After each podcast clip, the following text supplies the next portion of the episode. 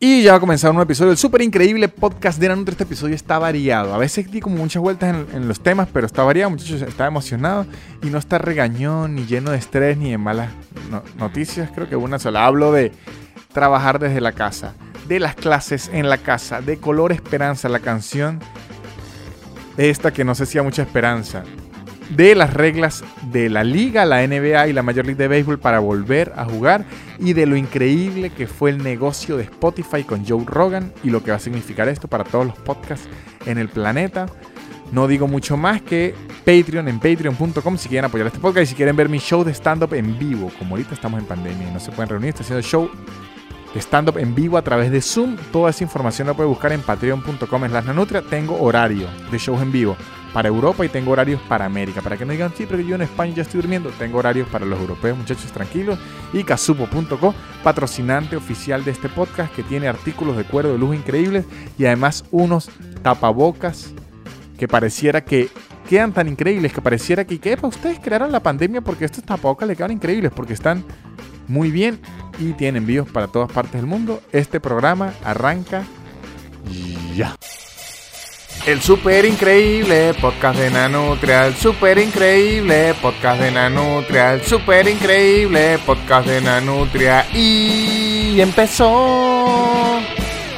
Y bienvenidos sean todos a un nuevo episodio del super increíble podcast de Nanutria. Este es el episodio número 75, muchachos. Este episodio está divertido, está variado y está desde la casa como han sido, creo que todos los episodios, porque yo no grabo en otro lado, pero eh, en cuarentena, que no, no hace nada diferencia la forma en que yo grabo este episodio, porque siempre lo grabo que sí, pero sí hace muchísima diferencia el resto de cosas que hago, que aunque el 90% ya eran desde la casa, da la dilla que el otro 10% no lo puede hacer, porque era mi bello 10%.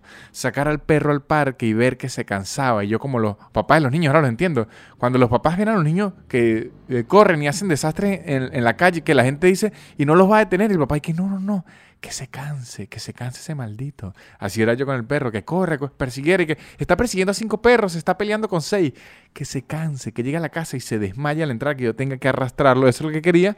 Pero ahora no, ahora el perro está drenando toda su energía aquí conmigo. Y si yo estoy volviéndome loco, no quiero imaginarme alguien que tenga tres hijos, que en este momento debe estar oyendo el podcast, con un hijo guindado en la cabeza, alándole el pelo, el otro puyándolo con un palo en las costillas, la otra niña, la niña pequeña, le está mordiendo el pie y él se está convenciendo a sí mismo que está bien, que lo mejor es tener una familia mientras le tiembla un ojo. Seguro está siendo así. Bienvenidos a este episodio del Super Increíble Podcast, muchachos. Estamos otra vez. ¿En cuarentena hasta cuándo? No sabemos.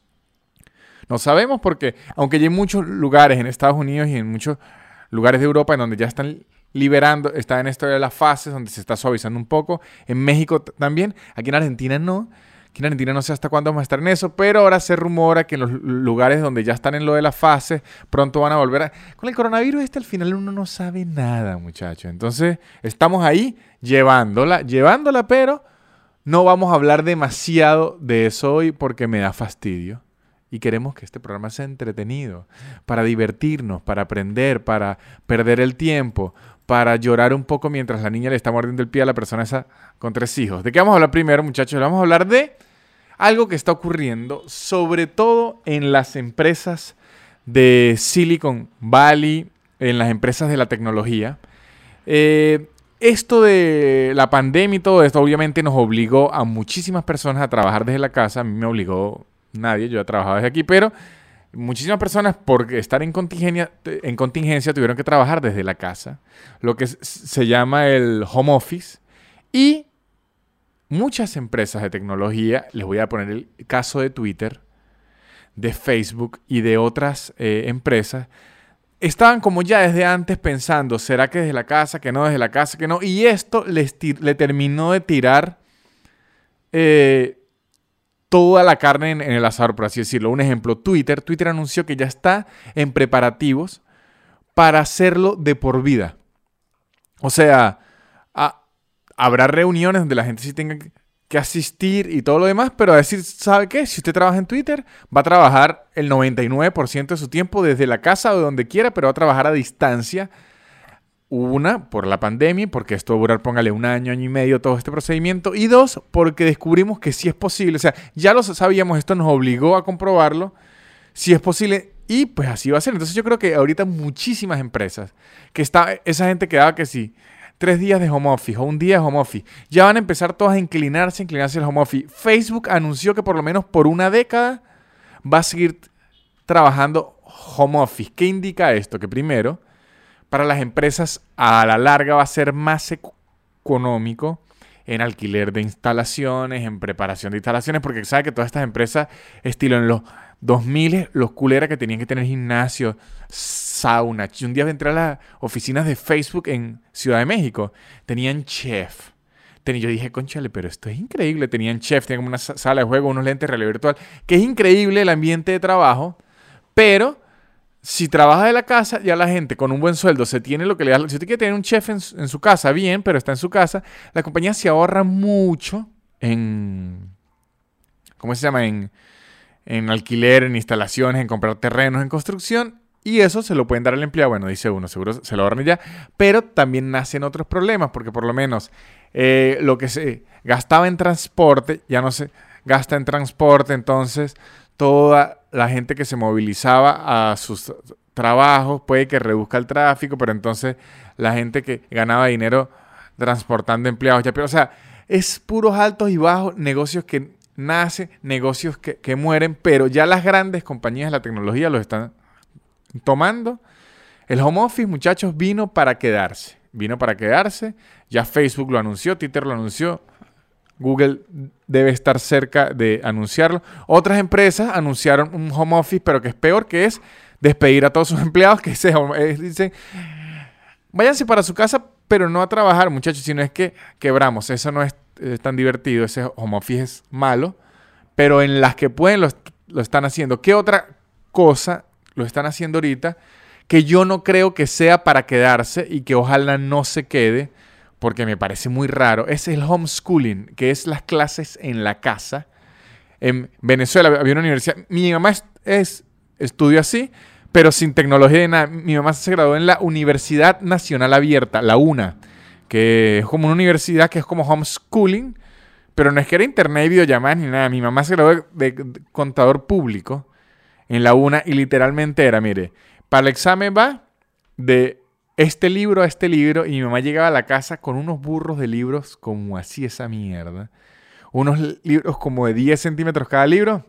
A clavarse cuatro libros y después ir a presentar y si pasaba el examen o no. Y yo estudié en universidades públicas en Venezuela y la diferencia en verdad ni mucha, muchachos. En universidad pública en Venezuela, al menos en ingeniería, usted llega, le dan un ejercicio, luego le mandan a sacar 450 guías.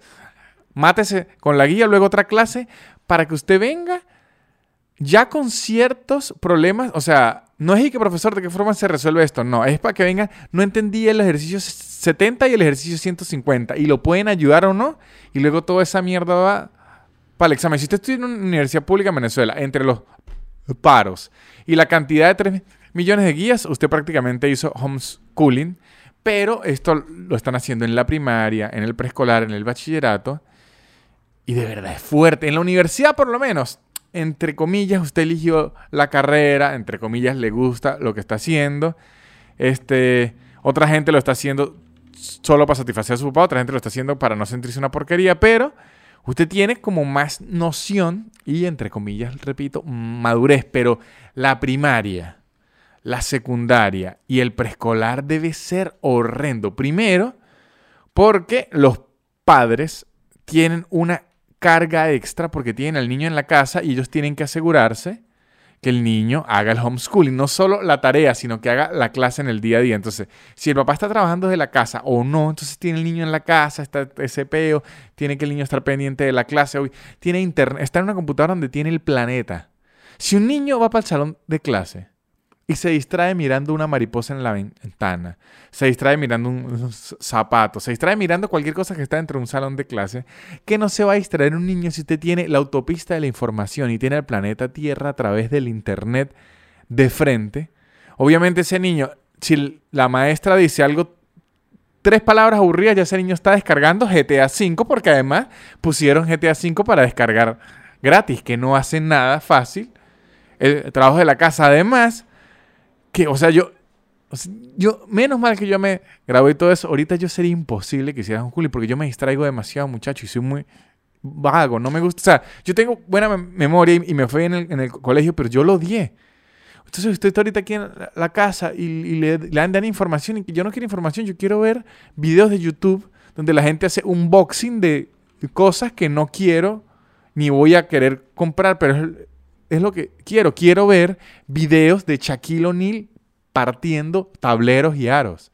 No quiero estar aprendiendo ahorita integrales y, y, derivadas por, por internet, pero es lo que nos tocó. Entonces, ahorita ver un poco de gente y he visto gente con el homeschooling ya no dan más. Me imagino que los profesores dirán, los niños se distraen mucho, los papás están y que este maldito niño no está aprendiendo nada, los papás le tocar como un exceso de clase, además tienen que hacer las tareas y mandar las tareas por homeschooling. Yo he visto que hasta tienen que mandar las tareas de educación física online, obviamente, porque el niño tiene que hacer educación física, es una asignación. Entonces he visto que lo que hacen, le mandan y que de cúbito dorsal, que haga 30 dorsales, 30 abdominales, 30 flexiones, que las graben y se le envíen al profesor y el profesor ahí las evalúa. Pero entonces es primero el papá decirle, ay, mire, mi amor, póngase este mono que para grabarlo. Entonces el niño, no, que no quiero que me grabe y que, ay, para grabar el maldito niño, que se quede quieto, que haga las flexiones. hay que hacer las flexiones. Entonces, que se grabó mal, que no. Mal. Por eso, muchachos, aquí esto no, no es ético ni nada, pero si su hijo se le está complicando muchísimo las labores de educación física, hagan esto. Boomerang. Agarra un abdominal, boomerang que se repita por 30, listo, profesor, las 30, mierda de esta. La sentadilla boomerang. Además que, o sea, está bien, pero ya cuando viene cuarto y quinto año, según la ética del profesor y todo, unos ejercicios de educación física ya casi son pornografía de Barely Legal. O sea, ya en quinto y cuarto año, según sea la ética del profesor, yo no sé si eso es una tarea de educación física o un OnlyFans. En verdad, no sé, entonces hay que cuidar todo eso, pero hay que entregarlo. Me imagino que las tareas de geografía, un volcán, entonces tienen que construir el volcán, grabarlo en la casa. Entonces el papá tiene que, aparte de haber hecho el volcán, porque esos volcanes nunca lo hacen los niños, lo hacen el papá, ahora tienen que grabar esa mierda. Y el desastre que le queda, que antes que van en, el colegio, ahora le queda ahí en, ahí en la, casa y después le queda toda esa maqueta de mierda que los niños lo que hacían era que la botaban en el colegio no importa dónde, ahora le queda esa basura en la casa y el niño no la va a querer botar y que porque le hizo con mucho cariño, la casa llena de... Eso debe ser un desastre. Así que ahorita, muchachos, compadezco a los padres y alumnos y hasta maestros, porque si un profesor, ojo, también le estamos dando muy duro a los profesores, si un profesor ya es un trabajo non tener la atención de un poco de carajitos, un poco de niños encerrados en un salón de clase como una cárcel, que hasta los uniforman para que no tenga estímulo, los sientan en unas sillas de madera como una cárcel. Y ahí todavía es difícil tener la, la atención, imagínenselo en la casa, en pijama, seguro están en pantuflas porque que se van a poner el uniforme. Donde tiene el, televisor prendido, el hermano mayor viendo Netflix, ahí tener la atención debe ser horrible. Y hasta el mismo profesor, porque el profesor está en su, casa, igual en pantufla. Todos están conscientes de que, miren, nadie quiere hacer esto, pero nos toca porque ustedes tienen que ser educados y yo tengo que cobrar mi dinero. Entonces está en un continuo baile de cosas que nadie quiere hacer, porque el papá no quiere educar al hijo, por eso lo mandan al colegio. Y el profesor no quiere estar regañando a alguien que se como medio pixelado y usted sabe que ese niño no, está, ni viendo la clase, sino está tabulando, viendo alguna otra porquería en, Google. Entonces, muchachos, los compadezco porque es complicado. O sea, yo, yo me distraía mucho. Yo a veces hago el ejercicio de pensar, si yo pudiese estar haciendo homeschooling, imposible. Yo, les voy a contar esto, yo, en la universidad, recuerdo, segundo semestre de la universidad, yo ya tenía 18 años, que ya en teoría uno es una persona madura, entre comillas, que es mentira. Yo tengo 31 y todavía ni siquiera lo, lo, soy. Yo casi siempre metía las materias de 2 de la tarde en adelante, 3 de la tarde en adelante, porque mi mamá trabajaba cerca de la universidad. Entonces, cuando mi mamá fuera a almorzar, yo me regresaba con ella a la hora del trabajo, que eran las 2, y yo iba a la universidad siempre a la hora de mi mamá. Pero el segundo semestre hubo una materia que no había oportunidad de meterla a otra hora. Era o a las 10 de la noche, que me da mucho fastidio esperar hasta las 10 de la noche en la universidad, o a la 1 de la tarde. Era eh, metodología de la investigación, que esa materia de por sí ya es aburridísima, horrenda, es un fastidio, es, horrible. No hay forma de hacer divertido eso, ni que sea Will Smith el profesor. Nada, no hay forma de que metodología de la investigación sea entretenida. Y si usted es una persona que siente pasión por la metodología de la investigación, usted es un enfermo y probablemente un asesino en serie. Era la una de la tarde los martes. Y déjeme decirle, durante todo un semestre, yo llegué tarde, todo, de hecho, casi la pierdo por asistencia, me tocó hacer una prueba especial, jalarle bolas a la profesora, porque yo sí iba a clase, pero la profesora, si usted llega 20 minutos después, usted podía entrar a la clase, pero no le contaba la asistencia. Se me iba a raspar por asistencia, se iba a reprobar, me tocó hacer una prueba especial, una exposición, jalarle bolas, no joda. ¿Y por qué llegaba tarde yo? No era por mi mamá, no era por nada de eso, sino porque a las 12 del mediodía, los martes, pasaban Laura en América, en un canal, no me acuerdo cuál, el, canal de las estrellas de, Perú, el, canal de las Américas. Y yo era fan a, a, muerte de Laura en América porque Laura en América es increíble. Ahorita, acaso cerrado y eso también son increíbles, pero yo como ya vi tanto Laura en América, yo dije, no hay nada aquí en, caso cerrado que me sorprenda, excepto el episodio en donde secuestran a la doctora Polo en su mismo estudio que usted dice, no, pero esto ya es una película de Denzel Washington. Y muchachos, yo veía Laura en América y por todo un semestre era imposible yo poder llegar a tiempo porque póngale que se acababa a las 2 y 45 y, en, y yo ya tenía que almorzar y todo. Yo, venía llegando como a las 1 y 40 todos los días a la clase. Obviamente la profesora me odiaba y la entiendo. Pero es que yo, ¿qué prefería ver? ¿Metodología de la investigación o un tipo que estaba muerto con tres familias que después terminaba que no estaba muerto, sino había una cuarta familia y había otro tipo y traía una urna y Laura en América le hablaba al muerto? Dios mío, eso era increíble. No teníamos Netflix, no teníamos Tiger King, pero teníamos a Laura Bozo dejándolo todo. Que usted sabía que era mentira, pero igual que Avengers, usted se deja llevar. Usted dice, ay, Iron Man sí podría existir. Y usted podría decir, y este tipo que está muerto pudo haber revivido. Entonces, si yo me distraía y no iba a la universidad con Laura en América en televisión, ¿ahora qué voy a, a, no distraerme y prestar la atención a algo de la universidad? Teniendo todos los episodios de Claudia en América, La Rosa de Guadalupe y las 100 mejores jugadas de Jordan, Kobe Bryant y LeBron en YouTube. Imposible. Imposible, muchachos. Así que yo lo mínimo que espero es que alguien que esté haciendo homeschooling esté escuchando este podcast en lugar de estarle prestando atención a profesor. Es lo mínimo que estoy esperando. Pero bueno, ya. Yo, ojalá, yo espero que lo que llaman el, teletrabajo, que es trabajar desde la casa, se pueda establecer. Ojo, que eso se establece en muchos trabajos, pero en otros no. O sea, si usted tiene una ferretería y vende ferretería, no va a poder hacer teletrabajo, a lo mejor que vende unos artículos por mercado libre, pero siempre es mejor yo como usuario de ferretería llegar y decir, mire, yo tengo este tubo, necesito algo que entre para acá. Eso, eso no se lo pasa en Mercado Libre, que mire, este, no. Entonces, si usted tiene una ferretería, si usted tiene una peluquería, a distancia no, y a domicilio tampoco, porque me llena la casa de pelos, pero si usted es programador, si usted es community manager, si usted es creativo en una agencia, si usted tiene muchos trabajos que sean, digamos, de supervisión, mantenimiento o de cosas que se puedan hacer en una computadora sin atender a clientes, fácilmente se puede llevar a teletrabajo. Y yo estoy seguro que en estos años vamos a ver una transformación y después se verá legalmente cómo es el asunto del seguro de la casa, que considerarán un accidente laboral, porque hay, también lo bueno que tienen las empresas, es lo malo que tienen las empresas, que hay unas empresas que se le empiezan a dar de vivas, y que no, pero es que usted, usted trabaja de la casa, entonces esto, que era el bono por transporte, pues ya no se lo puedo dar porque ya no lo uso. Entonces, ah, entonces va a ganar menos, pero usted no está pagando alquiler y eso no le resta y se hacen las huevonas. Entonces ahí se van a tener que equiparar y la gente entrase a coñazos a ver con qué quedan. Ese era el tema que les quería hablar, muchachos, del teletrabajo y el homeschooling. Y ahora vamos con otro tema que también vi que venía con la cuestión de la cuarentena, pero que me deprimió y probablemente deprimió a todos. Es que en estos días me levanté en la mañana tranquilo a ver Twitter, a ver qué última pelea había en Twitter. Siempre a ver qué, quién hizo molestar a quién por alguna estupidez.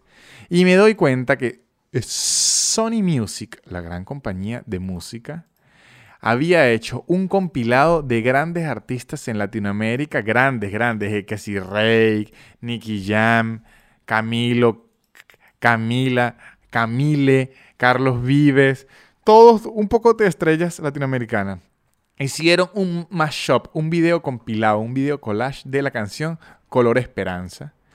Y se llama Color Esperanza 2020. ¿Y qué pasa? Yo ya oigo esa canción y como el perro de Pablo, pero al revés, en vez de emocionarme, me da miedo porque color esperanza lo único que significa es que se acabaron las esperanzas. Color esperanza, cuando usted está en un país y la gente empieza a cantar color esperanza es que la cosa está horrible. Color esperanza me recuerda a los peores momentos de Venezuela cuando ya ni nada más que hacer, ponen color esperanza. Color esperanza es la versión de cuando usted es un niño en un hospital y entra un Avenger. Te dice, ay Dios, yo no me voy a recuperar. O cuando usted es un señor, está en un hospital y entra un sacerdote. Te dice, yo no creo que este sacerdote venga a darme buenas noticias. Bueno, cuando usted es un país o un continente entero y le cantan color esperanza, muchachos, hay que llorar. Eso es más triste que Adele, más triste que Sam Smith, es más triste que nada. Y yo mientras estaba viendo todo eso, que estaban esos artistas felices, yo dije, maldita sea, color esperanza de nuevo. Es como que la canción ha sido cantada, es hora de llorar. Yo ya sé que esta cuarentena va para largo porque está hasta Rubén Blades sin bandera, Jerry Rivero, usted dice, esta cuarentena va para largo. Si esta gente tuvo que cantar color esperanza, es que esa vacuna no va a salir en un año, va a salir como en tres. No joda.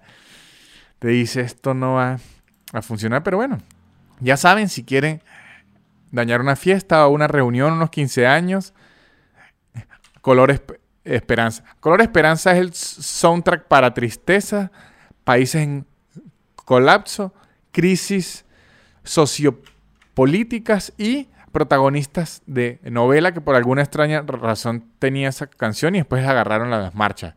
Muy raro, pero muchachos, ya saben, cuando oigan Color Esperanza. Pobre Diego Torres, porque esa canción está escrita con buenos sentimientos, el video era tierno y al inicio uno le da esperanza, pero ya, lo, ya uno dice, ya no, quiero, ya no quiero tener color esperanza. Diego Torres, el color esperanza es gris o, marrón o feo. Yo no, color tierra. Yo ese color esperanza a mí no me gusta. Yo prefiero un blanquito, un azul pastel, un celeste, pero color esperanza no quiero yo. Pero ¿saben qué sí quiero? que no es un color, sino son muchos colores. Lo que va a venir en esta publicidad. Y muchachos, si ustedes quieren saber que se puede y querer que se pueda, lo que les voy a decir es que lo que sí es bueno no tiene color esperanza, sino tiene colores increíbles. Son los artículos de casupo.co. Casupo, la compañía que hace accesorios de cuero de lujo, muchachos, está ubicada en Los Ángeles, pero hace envíos por todo el mundo. Por la situación ahorita tarda un poco en llegar, pero hicimos las pruebas y a Buenos Aires, desde Los Ángeles a Buenos Aires, que puede parecer cerca, pero esto queda para abajo, en el otro hemisferio y para abajo, duró una semana, que es mucho más rápido de lo que Mercado Libre por correo argentino me hizo llegar el Wii, el Nintendo Switch, en la misma ciudad que fueron 15 días. O sea, llega más rápido artículos desde Los Ángeles que un Nintendo Switch que compré en el mismo Buenos Aires. Pero sí, los artículos de Kazu muchos son increíbles. Tienen correas, tienen carteras, tienen libretas, tienen portachequeras que si... Portachequera es un artículo raro que está bien que aún lo vendan, pero si tiene una chequera y estamos en el 2020, por favor. Casi que lo que causó el coronavirus es que un tipo se comió la sopa de murciélago y dio un cheque. El cheque puede ser culpable de un coronavirus. ¿Y qué tiene la gente de Kazu.co? Además, estos accesorios increíbles. También tiene tapabocas. Ahora están haciendo tapabocas. Si Kazup hubiese vendido en el 2019 tapabocas eran unos dementes. Decía, ¿para qué están vendiendo tapabocas? Pero en el 2020, que es un año en donde los tapabocas llegaron trending como los botacampana en los 70, Cazú.com de colores increíbles, muchachos. Ya le mostraba el azul, este es increíble, es como un beige aquí y aquí tiene camuflaje tormenta del desierto. Si a usted le gusta sentirse como un personaje de Mortal Kombat o como un ninja que además fue a la guerra de la tormenta del desierto, Kazubo.com es para ustedes. Además, material resistente, muchachos, se lava, es reversible y no va a quedar como si tuviese un sostén en la boca como algo de plástico. Y esta cosa, usted sí puede respirar, no es como los otros que usted anda, que si no me voy a morir de coronavirus me voy a ahogar por tener el tapaboca. Ya saben, muchachos, pueden seguirlos en las redes, búsquenlos en Instagram, casupo.co. Y seguimos aquí con el súper increíble podcast de Nanutria, muchachos. Vamos ya a los temas de una. En los otros creo que en lo, teletrabajo, Twitter y Facebook la información que les quería dar me gusta y me gustó lo que dice, pero di muchas vueltas. Vamos al grano, al grano, ¿qué más ha pasado? ¿Qué más está ocurriendo en esta época? Les digo, ya los deportes se quieren reintegrar. Ah, así algunas personas sigamos en cuarentena, estén lo de las fases poco a poco. Los deportes se quieren reintegrar por dos razones. Una, que es la principal, hay mucho billete involucrado en todo el ámbito deportivo. Y dos, pues porque es una industria que genera mucho empleo entre deportistas, periodistas, las televisoras. O sea, al final todo es, dinero, es lo que se resume. Y entre las grandes ligas que van a volver a practicar. Uno es la liga, que es la Liga de Fútbol de España, la liga profesional, que se pudiera considerar que es la liga más importante del mundo, al menos en los últimos años, en la última década. Se puede hablar mucho de la liga inglesa, que es la Premier, se puede hablar mucho de la italiana, pero Messi y Ronaldo, pues en la mayoría de tiempo en lo que jugaron fue en la de España, y la de España es, digamos, la que tiene el, el trabuco y probablemente la que genere más dinero, así Ronaldo ahora se haya ido a la de Italia. Digamos que la liga es como el emblema. ¿Qué otra liga quiere regresar? La NBA, que es como la liga principal de básquet del mundo sin lugar a duda. Y la Major League de Béisbol, que es la liga de béisbol de los Estados Unidos, que igual que la de básquet, es así, mandan por sobre todas las cosas, así usted quiera opinar lo que sea. Pero ¿qué pasa? Para volver el deporte, son deportes masivos, son deportes gigantes, cómo van a volver. Entonces aquí les tengo que conseguir, averigüe eh, ciertos lineamientos, nuevas reglas o nuevas previsiones que van a tomar estas ligas para volver a empezar eh, con sus deportes. Primero, las tres, la Liga Española, la Major League de Béisbol y la NBA va a ser sin público. Eso ni se discute, va a ser sin público. Muchachos, el público lo va a ver de la casa por pay-per-view, ya se van a organizar qué hacen para la forma de sacar ese dinero, pero plata por entradas en los estadios ahorita no va a ser porque el peligro es muchísimo, muchísimo. Entonces, por ahora, fecha cierta, público en los estadios no. Vamos primero con la liga. ¿Qué leí yo? Que qué, qué sugerencias o qué previsiones va a tener la liga. Primero, se va a revisar la temperatura de todos los jugadores y el cuerpo técnico y periodistas antes de entrar al estadio. Se les revisa la temperatura. Si vio unos TikTok de baile y se puso muy caliente, no juega, amigo, a revisión. Si estaba haciendo unas hallacas y el sudor del vapor, tampoco juega. Si está yendo mucho calor, nada, amigo. Le revisan la temperatura a todos durante el juego. La comida de los jugadores va a ser individual y va a venir unos super envoltorios de plástico cada jugador. O sea, una cosa que va a parecer astronautas. Luego en las ruedas de prensa, las ruedas de prensa van a tener que ser en lugares eh, como adecuados. El personal de prensa también se va a revisar siempre. Van a estar separados, no van a estar todos juntos. No va a ser esa locura en los micrófonos de antes. No, los jugadores, los jugadores primero, van a intentar como solo van a, a, viajar en vuelo charter, que eso ya lo hacían, pero ahora vuelo charter, inclusive, inclusive tren y avión charter en sus casas y todo van a intentar como por contrato que no puedan salir a más ningún otro lado, sino de la casa al estadio, la casa al estadio y entrenar. Y siempre van a tener monitoreado a la familia, a las personas que andan siempre cerca del jugador. También por eh, todos los medios tiempos se van a tener que cambiar de ropa y esa ropa se elimina. O sea, la cantidad de franelas de Messi que hay por ahí, hasta con, coronavirus y Messi. Yo me compro una franela de Messi con el coronavirus de Messi, lo agarro yo a, hasta más cara.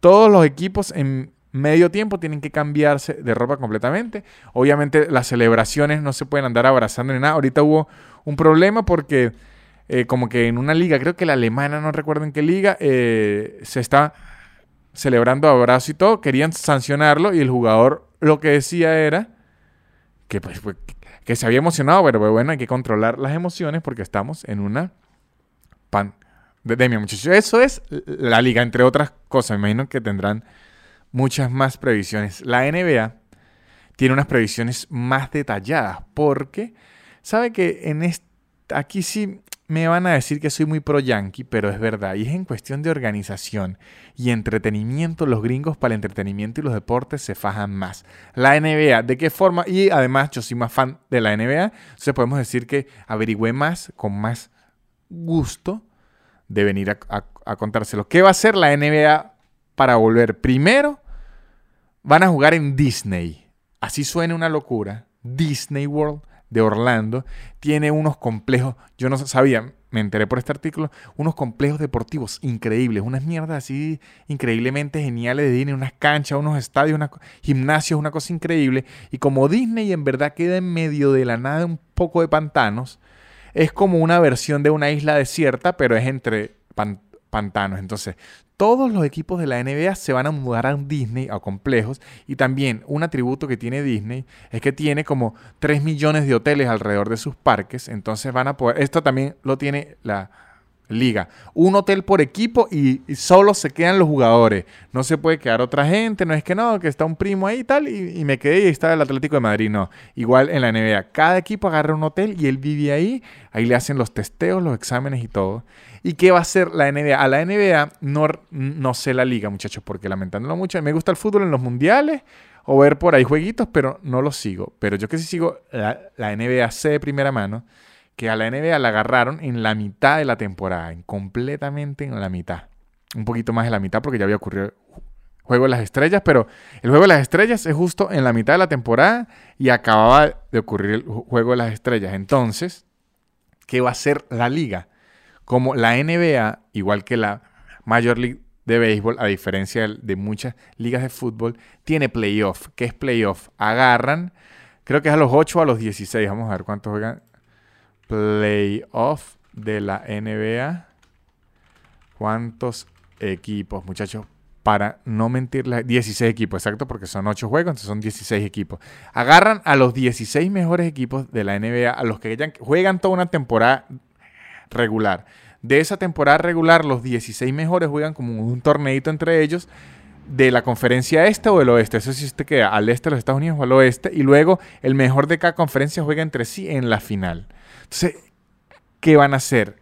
Van a agarrar solo los equipos que matemáticamente puedan clasificar. Los que no, ya se jodieron. ¿Qué es eso? O sea, van a agarrar los equipos y van a sacar las cuentas. Y que mire, si usted gana todos los partidos de aquí en adelante sin perder, que es casi imposible. Pero si lo hace y aún no le dan los puntos para clasificar, usted ni va a jugar en, en, Orlando. Que es injusto, sí, pero prefieren seguir la liga y hacerlo lo más corto que se pueda para evitar riesgo que seguir. Entonces van a agarrar a los equipos que solo matemáticamente posible pueden continuar, van a ser van a agarrar todos los juegos que quedaban y van a juntar los juegos que queden entre ellos, que se maten entre ellos, luego sí van a playoff y se acaba la liga. O sea, van a ser como una mini liguita, playoff y la final. ¿Y qué medidas van a tener en la NBA? Van, bueno, van a vivir en Orlando.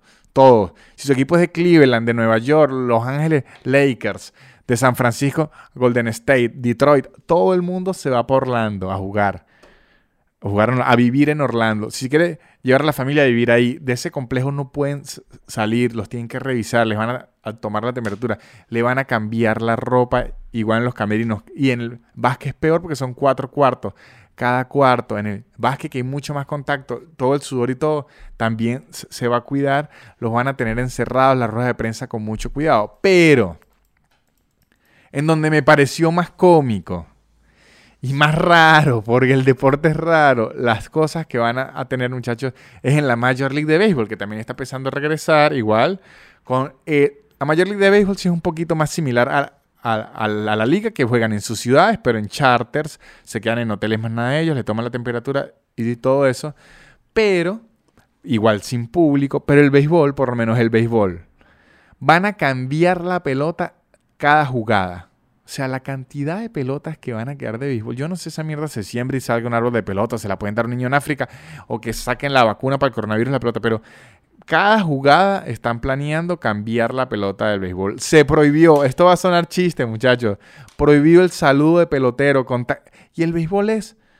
El saludo de pelotero es 50% de béisbol, eso es lo que le da la, energía a los jugadores para seguir luchando. Saludo de pelotero se eliminó. El dogout el dogout, que es la casita en donde eh, todos los jugadores se quedan a mirar el juego y, a escupir chimo o tabaco mientras ven el juego. Ya no van a poder estar ahí, muchachos, porque si usted se pone a ver un poco de deportistas sudados en un cuartico que es como una cueva, eso es como el lugar perfecto para que un virus circule. Entonces a los jugadores los van a poner como en las gradas, en unas partes de las gradas, me imagino en los puestos VIP, separados entre ellos, porque porque el equipo de béisbol además son un mierda de jugadores y técnicos, son como 45. Los van a poner ahí en las gradas, alejados de los... O sea, van a jugar todo con mucho cuidado, que es como...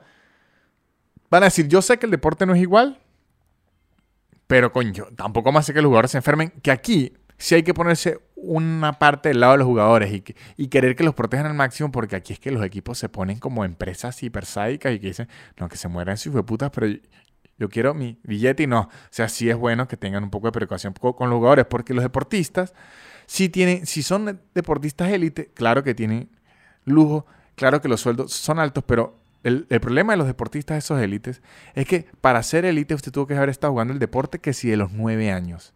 Tiene 25 años, usted solo sabe hacer ese deporte élite. Si usted ya no juega ese deporte élite, digamos que usted en la vida no se preparó para más nada, es lo único que tiene. Si unas empresas agarran eso, le sacan la mierda, usted se enferma de coronavirus, queda con un problema en los pulmones y no puede volver a jugar, usted se jodió para toda la vida, amigo, y va a terminar siendo profesor de educación física por video llamada pidiéndole a unos niños que hagan unas abdominales ahí, usted viendo que el niño flojo es incapaz de hacerlas. Pero bueno, ya veremos. El 2020 sí se van a reintegrar los deportes con muchas limitaciones, sin saludo de pelotero, que eso hace que el béisbol sea 50% menos divertido.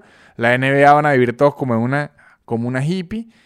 Y, la liga de fútbol creo que es la que más o menos se igual, pero vamos a ver celebraciones igual más... Ya no, el abrazo no se puede. Bebeto, que hacía como un bebé y, se juntaba con los amigos, esa sí la a seguir haciendo, pero con tapaboca. Ahí seguirán las especificaciones técnicas.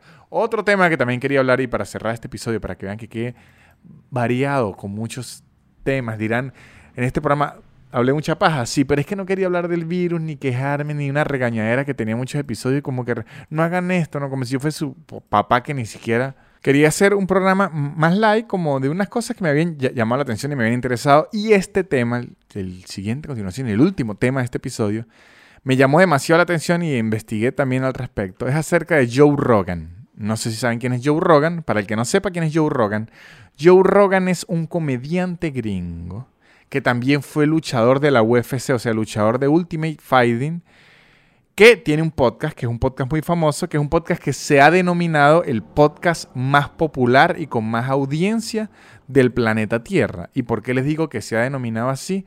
Porque hasta la fecha no hay una herramienta que se pueda comprobar 100% toda la audiencia de un podcast, porque los podcasts son multiplataformas y cada plataforma tiene sus cuentas, pero el de Joe Rogan se ha llegado a un consenso que es el podcast más popular de el mundo en la actualidad. Se llama The Joe Rogan Experience, porque es famoso por tres razones.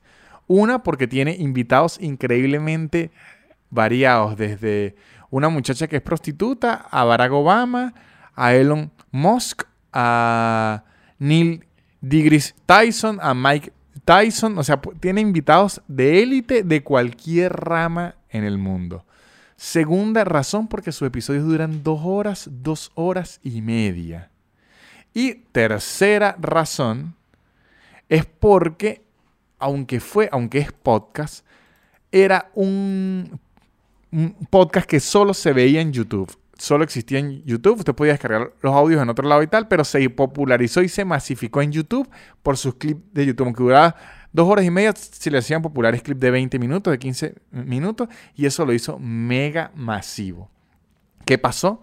Porque Joe Rogan es noticia. Joe Rogan acaba de firmar un contrato que era como un contrato cerrado, eso quiere decir que usted no podía, un contrato privado, que no podía en, enterarse de cuánta plata era y tal, pero se rumoró y, salió por una, una información de 100 millones de dólares con Spotify por tener exclusividad con Spotify. Él antes publicaba, lo descargaban en su página, lo descargaban en Apple Podcasts, a lo mejor en Spotify está, no sé si en Spotify esté, está en su YouTube, está en muchas plataformas, pero ahorita Joe Rogan firmó por 100 millones de dólares de que el podcast sea exclusivo de Spotify. 100 millones de dólares. ¿Qué pasa con esto? Esto pone sobre la mesa, me leí un artículo en el New York Times, para que vean, leo el New York Times no lo sé pronunciar bien, pero lo leo el New York Times. Este, en donde explicaba qué causaba este fenómeno, qué impresiones tenían y qué se podía extraer de aquí y me pareció muy interesante. ¿Por qué? Primero, Joe Rogan desde hace años se había considerado que era más fuerte en influencia que un late show. ¿Qué quiere decir con esto? En Estados Unidos, en la televisión de Estados Unidos, antes, en los 70, 80, 90 y 2000, los late show eran los programas con más influencia del mundo. Que es un late show? Los programas como Jimmy Fallon, Jimmy Kimmel, eh, Gordon, James Gordon, este, todos esos programas que antes era de Jay Leno y de Letterman. Entonces era un programa en donde los artistas, los, candidatos presidenciales, o sea, si usted aparecía ahí era el momento donde más tenía eh, rating y donde más tenía influencia y si una banda tocaba ahí en vivo ya lo había logrado y si un artista se presentaba era increíble y si lo entrevistaban ahí le iba muy bien. Pero desde el 2010 hacia acá, eso ha bajado bastante, de hecho ha bajado demasiado, demasiado ha bajado y en cuarentena más aún. En cuarentena ha viajado más. Ahorita les voy a hablar de eso. Número. Entonces, de Joe Rogan, se decía que estos últimos años, si usted era invitado para allá, su carrera explotaba. O sea, los late shows eran como trampolín a, la fama y eso ya había bajado y eso se había empezado a convertir, según decía la gente, en el show de Joe Rogan. Que si un, comediante iba para allá, un músico iba para allá, un artista iba para allá, su carrera se catapultaba porque la ventana era muy gigante. Pero ¿qué pasa? Los podcasts, como son multiplataforma, como son entre comillas algo nuevo, así tengan ya prácticamente 20 años, es algo que aún no era tangible, no tenía precio, pero Spotify no paga por podcast. YouTube paga por podcast igual que los views de cualquier otra eh, cosa, si es un sketch. Apple Podcast paga por eh, podcast igual que si una canción. O sea, los podcasts no tenían un valor independiente a cualquier otro contenido que si lo tiene otras cosas, la música, además. Los podcasts era como un audio de dos horas que es, está bien, no tenían un precio y así usted tuviera el podcast más jodido del mundo, se decía que eso no tenía un, valor real. Tal. En este momento, cuando Joe Rogan acaba de firmar 100 millones de dólares por su podcast, acaba de dar un precio base y que es gigantesco y que marca una pauta, que es Joe Rogan vale 100 millones de dólares. Ok, Joe Rogan será el mejor, pero eso quiere decir que si usted es la mitad de Joe Rogan, usted debe valer 50 millones de dólares, debe valer 5 millones de dólares. Entonces ahorita las plataformas se van a lanzar a pelear por los productos porque ya tienen precio. Los podcasts era algo que estaba en auge gigante, pero no tenía un precio tangible. Esto de Joe Rogan ya da una luz. Otra cosa que marca la compra de Joe Rogan, que es increíble, que a mí me costó aprender, lo aprendí por las malas, es que aunque el podcast es un contenido que nació para ser oído y ya, y de hecho mucha gente oye este podcast por Spotify y me gusta que lo oigan, Joe Rogan se viralizó y se masificó, porque Joe Rogan no es que está empezando, este es el episodio 1400 y pico de Joe Rogan. O sea, Joe Rogan tiene años y ha hecho mil y pico de episodios. Tiene el 75 hasta ahorita, así que estoy chance de 100 millones de dólares. Yo creo que ahorita voy por los mil dólares. Me pueden comprar, no, por 5 mil dólares me pueden comprar a mí. No he llegado al millón de dólares, poco a poco, como en el episodio 75. En 1300 episodios hablamos de, de nuevo, que seguro vamos a estar en, cuarentena aún, porque como van las cosas, así sea un contenido, los podcasts que nacieron de audio, el mercado nos demostró, y digo nos demostró, porque los primeros 15, 20 episodios de mi podcast fueron solo audio. El mercado nos demostró que la gente quiere ver los podcasts. Así sea uno hablando en un micrófono, quiere verle las muecas, quiere dejarlo de fondo, pero que la gente es muy visual. Porque demostró que el contenido de Joe Rogan era mucho más viral y mucho más compartible en los videos. Y de hecho, yo desde que empecé a hacer videos, se duplicaron, triplicaron y cuatruplicaron mis views. Porque a ustedes les gusta vernos. Y conozco muchos amigos que hacen contenido en podcast que ni le paran bolas, ni le prestan atención a Spotify. Porque está bien Spotify, pero primero Spotify no genera hasta la fecha ni una ganancia a los podcasts. Que a usted le digan que es el podcast más escuchado en Argentina o en Chile no significa nada económicamente. A diferencia de YouTube que sí paga. Entonces, primero Spotify está pagando por un podcast que eso es algo que nunca había hecho. Bueno, sí había hecho por su contenido exclusivo. Los podcasts que son de Spotify financiados por Spotify, Spotify los paga, pero como decirlo, compran. Yo le compro siete episodios en esto. Acaba de comprar la exclusividad de Joe Rogan. ¿Y con qué compró la exclusividad de Joe Rogan? Joe Rogan exigió video, porque Joe Rogan sabe que su podcast le va mejor en video. Entonces, además de que ya se marcó la pauta de que Joe Rogan va a pasar solo a Spotify, que quiere decir que los podcasts valen y el de él vale mucho. También marcó la pauta de que Spotify está diseñando o ya había diseñado y aún no ha sacado a la luz toda una plataforma de video para ser estrenada con Joe Rogan y ahora Spotify va a competir en video contra YouTube que tenía, aunque no es el único, porque está Vimeo, está todo Facebook, todo eso, aunque no es el único, es el señor casi inamovible. Por ahí Instagram en celulares le da un poquito la pela, pero no tenía YouTube padrote. Ahorita va a entrar Spotify con contenido duro de video que más o menos si usted ya tiene podcast de la calidad del de Joe Rogan, empieza hasta a competir no solo con YouTube, sino con Netflix, porque ya es contenido de dos horas y media en video que usted tiene Spotify Premium para ver, o sea, ya es como un mini Netflix, o sea que va a entrar en esa competencia todo eso y ya vienen los podcasts en video duro. O sea que le estoy diciendo desde ya, si usted está pensando hacer un podcast solo en audio, bien, pero ya está comprobado, no solo por Joe Rogan, sino por mí, que en video le va a ir mucho mejor porque la gente prefiere ver video, aún yo no sé por qué, porque yo cuando oigo los podcasts prefiero oírlos. No me hace falta la estimulación visual, pero al parecer a muchísima gente sí, y aquí está comprobado. Eso es lo que les quería contar acerca del negocio. Pero hubo otra, otra análisis de por qué le va tan bien a Joe Rogan que me pareció increíble porque yo no lo hubiese pensado. Les voy a ser sincero, yo no soy fan del podcast de Joe Rogan. Hay gente que es fan hacia muerte, que es como la Biblia, Joe Rogan es. Yo no soy fan, no me parece que es malo. Tiene clips interesantes. Joe Rogan es, es stand-up es muy bueno. Pero no me llama la atención. No sé por qué. No, digamos que no hago clic con su personalidad y eso en los podcasts es muy importante. Usted hacer clic con la personalidad del host porque el host es básicamente quien da la editorial y toda la línea del podcast. Digamos que Joe Rogan no me llama demasiado la atención, pero estaba averiguando, el mismo artículo desglosaba el éxito de Joe Rogan, de dónde viene el éxito, que no solo era de sus invitados, porque sus invitados aparecen en, en otro lugar y todo eso, de dónde viene el éxito del podcast de Joe Rogan y hablaba de dos cosas bien interesantes que me llamaron la atención. Una, que el contenido de Joe Rogan venía fuera de una cadena, él no pertenecía a nadie, fue independiente. Entonces viene sin censura 100%, sin tener marcas detrás, sin tener miedo de meterse con alguien. Entonces la gente lo siente libre de verdad. O sea, usted siente que lo que él está diciendo es porque lo, no es porque tenga razón, pero sí es porque lo piensa así y no está siguiendo ninguna agenda de nadie. No es que las cadenas a veces no, no se metan, en, por lo menos las cadenas de televisión en Estados Unidos le huyen a la política 100% y hace unos chistecitos pero ultra light. Joe Rogan si quiere puede hacer lo que sea porque él digamos que es dueño de su contenido y eso le dio un aire a libertad increíble y digamos que en los últimos años en donde hemos visto que las cadenas por el miedo a la cultura de la cancelación y todo eso. Han preferido autocensurarse muchísimo. El programa de Joe Rogan fue una ventana muy amplia.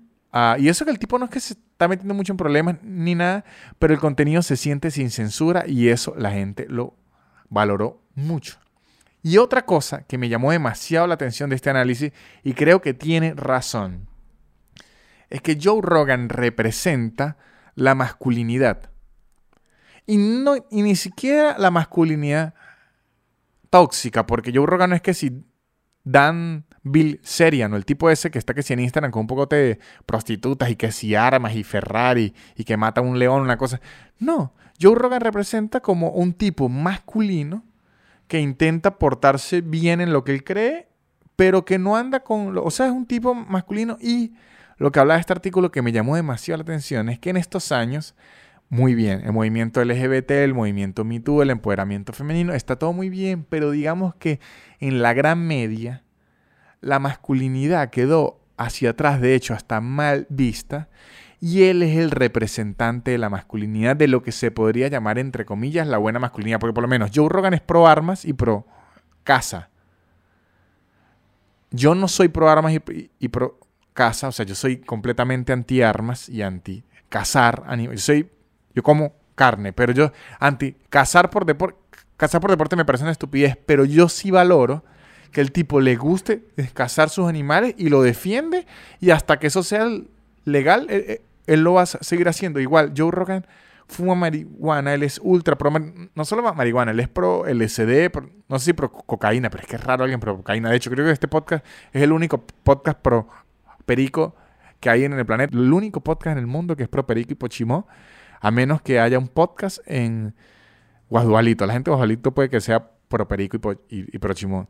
Entonces, él agarró a todo ese público deseoso de masculinidad que decía, ok, está bien, las mujeres hay que empoderarlas, eh, las hemos tratado mal muchos años, los homosexuales, los transexuales y cualquier persona que se identifique cual género merece sus derechos, merece respeto, merece ser tratado igual, pero yo también quiero fomentar mi masculinidad y ahí entraba Joe Rogan. ¿Por qué? Porque Joe Rogan es un tripo que es progresista, pero también es luchador de la UFC que también es un tipo que sale a cazar, es un tipo papiadísimo, o sea, fuertísimo, es un tipo calvo, que ser calvo es como ser el representante número uno de la masculinidad y no tiene problema de hablar de esos temas. Entonces fue un refugio para toda esa gente que quería valorar su masculinidad y sentirse bien, que está todo toda la gran media en todo lo contrario, que, también está bien porque es momento de que el protagonista sea otro, que el no es el momento ahorita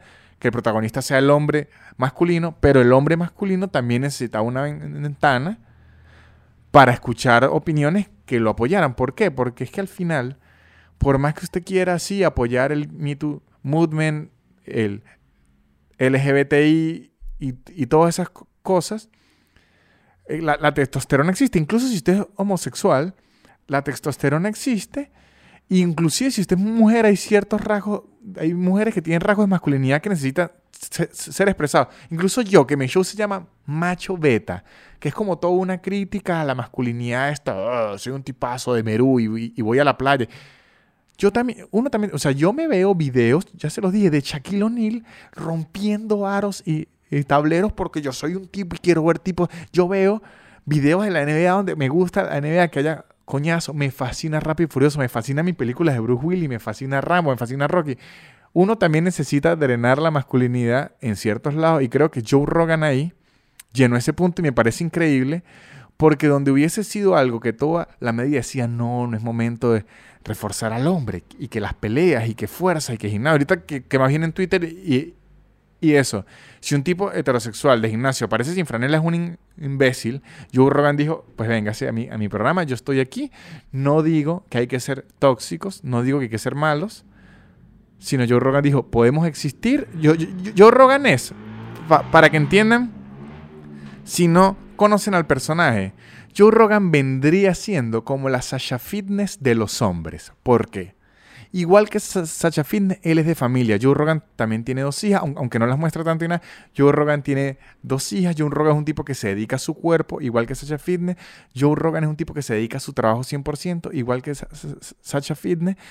Y es como un personaje que usted dice, es un personaje que yo pudiera considerar cliché el caso de Sacha Fitness y Joe Rogan, como usted pudiera considerar a Sacha Fitness el personaje cliché de la mujer hueca, o a Joe Rogan el cliché del hombre hueco, pero en verdad no son huecos, sino trabajan muy duro, saben de lo que hacen, trabajan mucho, tienen como unas habilidades raras. Que si yo el que Sacha Fitness dibujando unas cosas que, marico, Sacha Fitness dibuja muchísimo y Joe Rogan, además de ser peleador, es comediante y además es como todo intelectual que le gusta leer filosofía. Entonces creo que son bastiones importantes en todo este mundo que está ahorita con lo de la lucha de género, lo políticamente correcto, ellos decir, ok, usted se puede comportar de una manera que sea decente, pero si usted quiere puede conservar su masculinidad intacta o en el caso de Sacha Fitness sería su feminidad intacta. Entonces Joe Rogan aún sigue viendo sus peleas, fue host de peleas por un tiempo y sigue teniendo un, cuerpo de peleador y Sacha Fitness puede seguir siendo una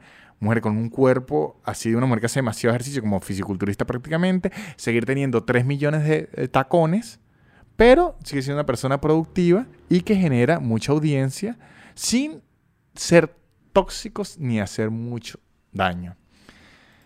Este, entonces me parece interesantísimo, muchachos. Este, no les voy a decir que vean a Joe, Rogan para que se vean, porque los que digo, ni siquiera yo lo veo, los episodios son, son como de tres horas, pero es importante saber que esto ocurrió, pasó. El mundo de los podcasts acaba de entrar como, digamos, no entró en la bolsa, pero digamos ya se sabe plata y te va a empezar a brincar plata a los grandes podcasts. Y yo estoy esperando que alguien me compre alguna vez a mí por 100 millones de dólares. Este episodio se ha terminado aquí, muchachos. Este ha sido todo el episodio número 75 el súper increíble podcast Nanutria. Les recuerdo que en patreon.com slash nanutria estoy haciendo shows, dos shows cada 15 días. Serían cuatro al mes, pero son cada 15 días. O sea, cada dos semanas, uno en horario que le sirve a la gente de Europa y uno en horario que le sirve a la gente de, América. Los domingos a las 2 de la tarde, hora argentina, y los jueves a las 10 de la noche, hora argentina, para que le sirva a todos. Estamos haciendo shows en vivo ahí en Zoom, estoy subiendo extras.